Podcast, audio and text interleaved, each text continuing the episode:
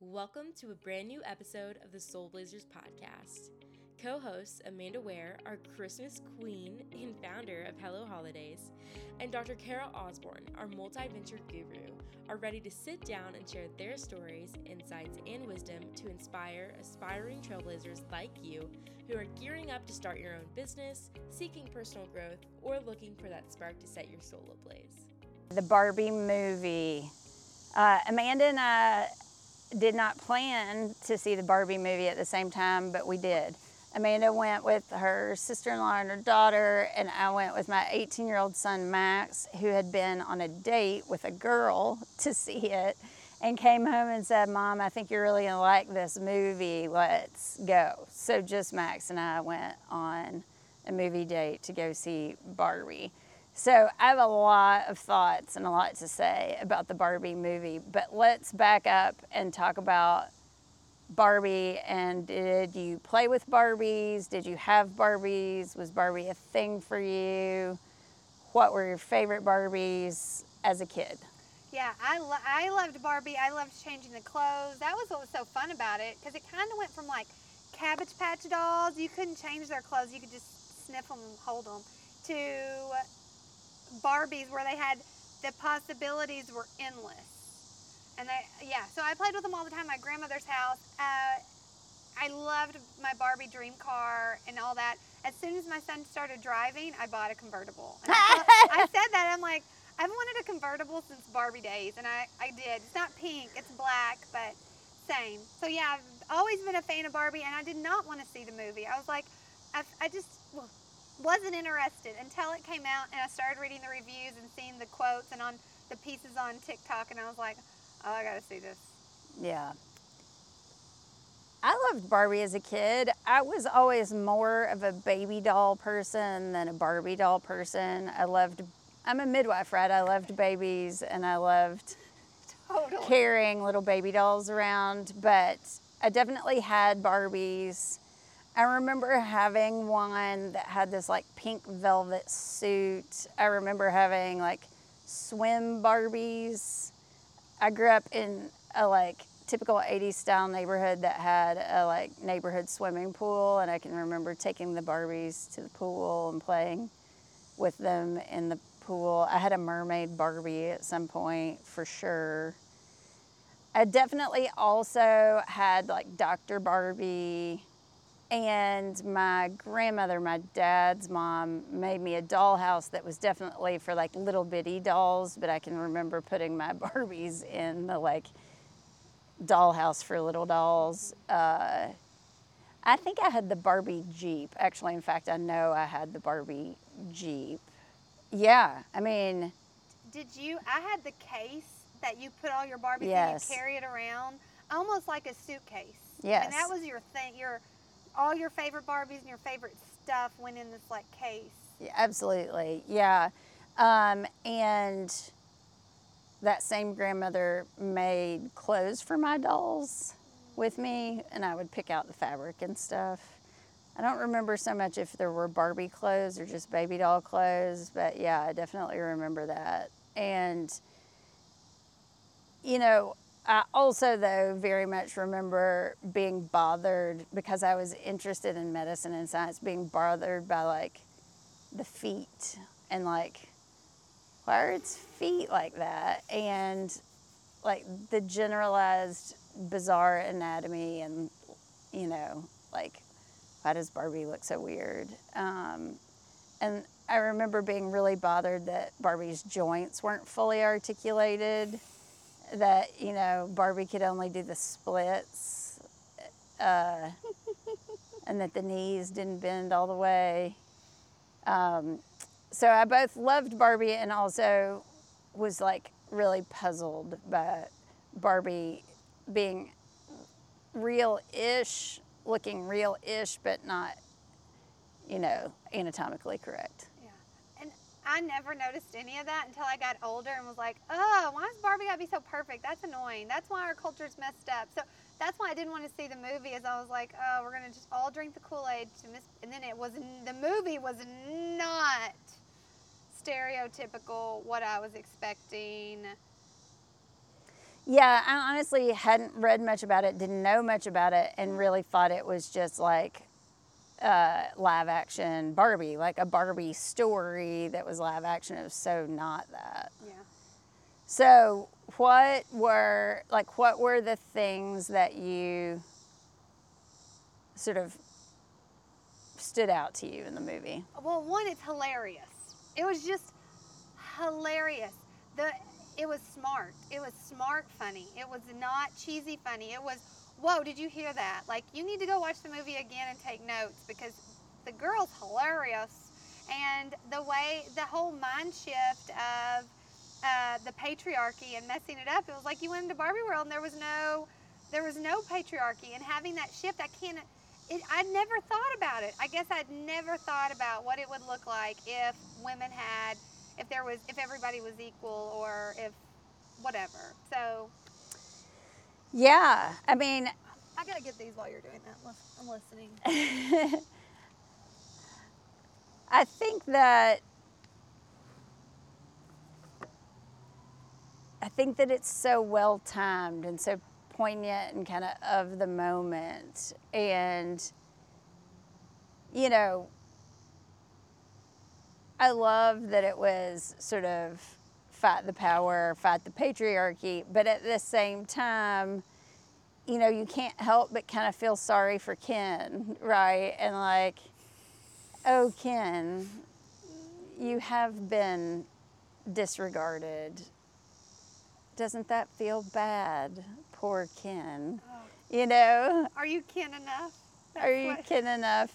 Yeah, that's hilarious. And so I think it just does such a good job of highlighting how, uh, highlighting, but in a light, funny, easily acceptable, not approachable, not, not gonna like raise anybody's, you know, hackles kind of way. I- I love the sort of satirical, like poking fun at the whole thing. I mean, I, you know, I've always liked America Ferrera, but I felt like her character and just the sort of way that she really embodied that was fantastic. And I'm a big fan of Weird Barbie. Like, definitely, I have a younger brother, and he and his friends definitely turned my Barbies to Weird Barbie.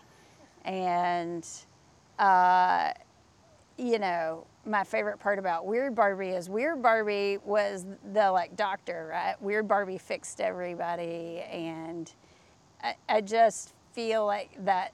I think you're right. Like it's something that I'm gonna have to watch again, and I can't remember the last movie I watched more than once. Same, same. Uh, Weird Barbie was my favorite on there. She was, and I think that's funny. I felt the most connected to Weird Barbie in a way of like that. I felt in her like just accepting, or just like she's not going to be the same. I, I my, my old self would have been definitely more into the connected to the Barbie, and now as I get older, I'm like. I want to be with Weird Barbie. I want to hang out with Weird Barbie. I am Weird Barbie. Is, is that every did everybody that watched the movie feel that way? I don't know, but I think probably a lot of people did, and I think as as somebody who works in women's health and was so bothered by the lack of Barbie being anatomically correct, the closing scene of Barbie, you know, it's like Pinocchio-esque. Like Barbie chooses to become fully human and go into the real world, and you know her sort of um, closing scene walking into the gynecologist's office, you know, is like hilarious of like, yeah, I mean, there are some real advantages to Barbie anatomy. You don't have to, you know, deal with the, the reality of real world physiology or the patriarchy uh, in Barbie land. But it also really kind of pointed out for me how important Barbie land is to be able to teach girls, and Barbie has taught girls with all the different kinds of Barbies, that the limitations, to be able to imagine without limitations, without having to, you know, fight the power and just be in Barbie land and drive the dream car and all of those things. You know, I would have said prior to this movie, I would have probably erred on the side of Barbie's not great for kids because it sets unrealistic beauty standards and unrealistic ideals and body dysmorphia and all of the things, right? But I feel like the movie has really shifted my concept around that, sort of. How? In so much as just really pointing out the positive of how much that sort of early play can inspire kids that maybe don't know a woman who's a doctor, don't know a woman who's a pilot, but Barbie was. You know what I mean? Totally. I think we've talked about this, and Chad and I have talked about this, that growing up, we never were around powerful women. Like that just, there just weren't a lot of like women doing stuff, like older women, like in charge or building, you know, I just didn't have that really my experience. And so watching that, it was like, oh my gosh, the thought, if, if you if this gives opportunity, it felt like Barbie was opening opportunity for bandwidth for kids and girls to like hope, have more hope and belief in themselves and belief in the system and the belief in each other. Yeah, I think so. It didn't feel like girls were very competitive. They weren't trying to outbeat people. They were all teaming up together to it wasn't a competition. There just was and that's what I love. That was really like so relaxing. That part. Like there was no one was competing. There was no girl fights. There was no girl drama.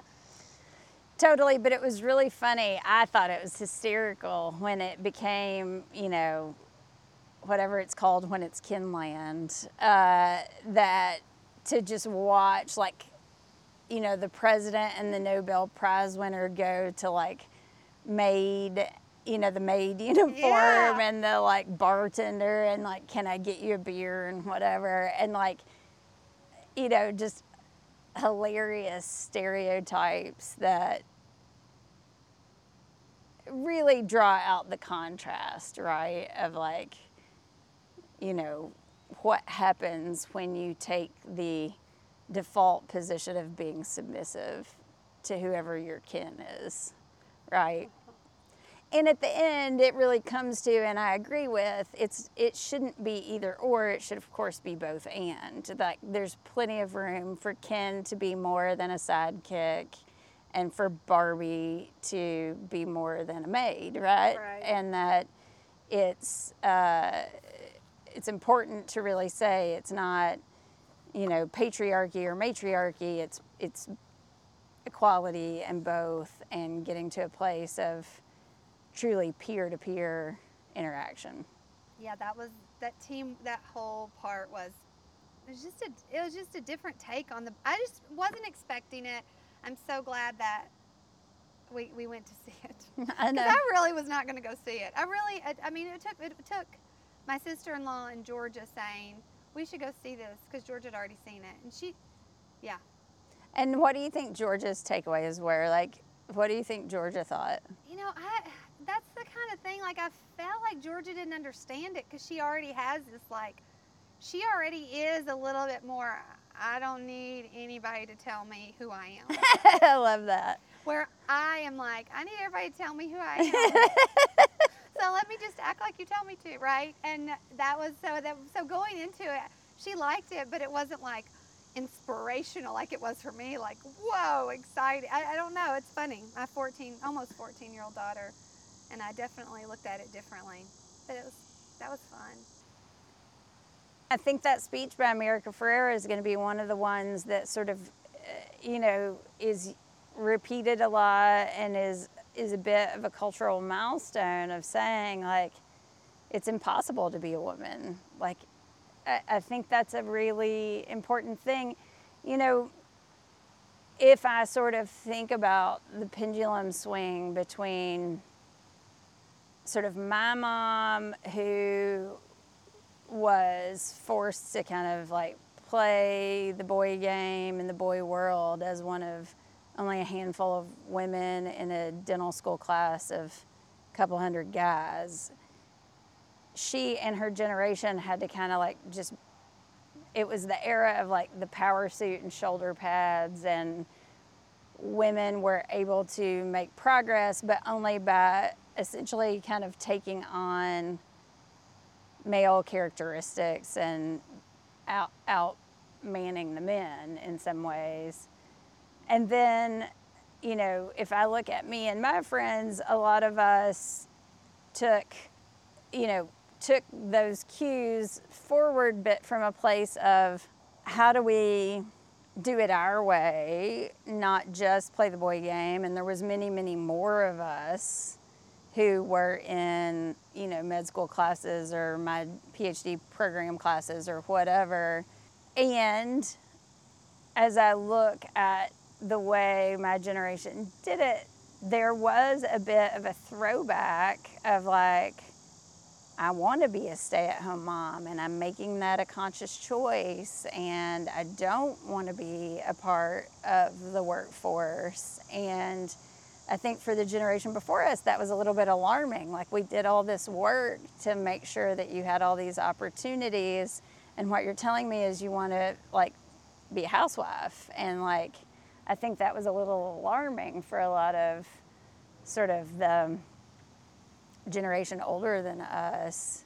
And now as I look at our daughters, I just kind of wonder like, you know, what's their thing going to be like? What's their version of it going to look like? And what is that sort of swinging pendulum for them? And it's so fascinating to look at, you know, all the different sort of dynamics and shifts around how girls now versus sort of our generation are really seeing it as more of a truly equal playing field. And if anything, I feel like as the mom of boys, you know, boys are struggling. Of you know, the culture hasn't really adjusted to figure out like, okay, well, what does that mean for boys and for, you know, if you look at like college application rates, boys are actually applying at slightly lower rates than girls. And yeah, it's just fascinating to think about in a couple of generations how much progress there's been in one respect and sort of where the sort of balance point is going to hit. Uh, talking about that, Cara, I, I have seen you in rooms where you were with all men and you were you were the you were the one talking, doing all the talking because you're the one that knows all the information. Tell me about doing that. Tell me about what the journey for you of going into your career. I mean, you're a midwife. It's mostly women too. Going into being the only woman in the room or being the woman, the chief woman in charge with all men. Tell me what that looks like and how that feels in a world where that's not as much as we want to say everybody embraces it they don't i know that they embrace you yet i know that had to take that had to be a journey to get there You know, it's interesting, even in midwifery and in healthcare, in the rooms of decision makers, in the rooms with the business people, even though the business was a women's health business, it would still mostly be men. So when I went in to meet with like executive teams at the hospitals or like the business development teams or certainly the teams at like the insurance companies, there would be other women there, but not that many. And often the person who would ultimately decide what happened would still be a man. So that's been true for me a lot of my career. And definitely, like in the bourbon world, that's very male dominated. So, you know, those are the rooms you've been in with me where I'm talking about bourbon and bourbon tourism and all that stuff. And I'm, you know, you and I, or you and I and one other woman are the only women in the room. I think it is something that definitely feels different than being in a room that's more balanced. You know, it's silly to say I don't think about it because I do, but I that's, you know, almost always been the case for me. I studied biology, like a lot of my training was mostly men. So I don't, You know, I don't really know how to think about it other than I find myself definitely code shifting or like reinterpreting things to fit the audience for sure. So, in my experience with you, I could be wrong. It feels like you're really welcomed. Like it, in my experience, when I've been in with, with you and other and men, not you know, they want you there. It's not like they're like uh, they don't. It's they want you there. They embrace that. Yeah. Well, my experience in my past is that it wasn't the women that the, it wasn't the men who didn't want the women in the room. It was the men's wives that didn't want the women in the room. And it was the men's wives who didn't want the men to go to lunch alone with women doing business. And I don't know if that's a patriarchy thing. I don't know if that's a Southern Christian, let's just protect our marriages kind of thing. But it feels like, and I'm trying to not bring my emotions into this because we might want to edit this out later, but it feels like almost like, in my experience, the women are not for the women moving up. If they were, they they wouldn't question why their husbands were letting those women in the room, right? I do think that's a thing. So I think, like in a lot of aspects of American culture, the tension between women who've chosen not to be a part of the workforce outside the home and women who have chosen to stay at home has created this. Uh, push and pull that is unfortunate in so much as I think it can be threatening for women who've chosen to stay at home to see women who've chosen to work in the workforce and have kids and, you know, be a mom and a boss, right? And I think that's really more about our own sense of where worth comes from and sort of feeling secure or threatened and the whole concept of women being threatened by other women is really sort of a symptom of a marginalized population right?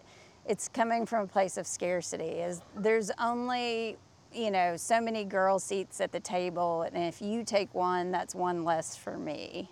Or if you're, you know, juggling a busy career and kids, and I don't feel like I can do that because I can only focus on my kids, then somebody, you know, my husband or other men seeing you do it is going to make them expect me to do it. Mm-hmm. And that you're, you know, you choosing that path is going to put additional pressure on me to do something I don't want to do or you know, it's part of it's part of America Ferrera's speech. It's part of why it's impossible to be a woman. It's why it's uh, impossible to do it. There's no right way, and I think the only way that we overcome any of that is to say, you know, there's a million right ways to do it, and to stop judging each other and stop being threatened by each other and really focus on our own growth and our own security and our own, you know, real comfort and authenticity around whatever our choices are. I mean, you went through the like being a working mom and then you always say you like quit working. That's not true. You were ever you were never totally not in the workforce. Mm-hmm but you had more exposure to the sort of stay at home mom crowd and that whole ethos than I did.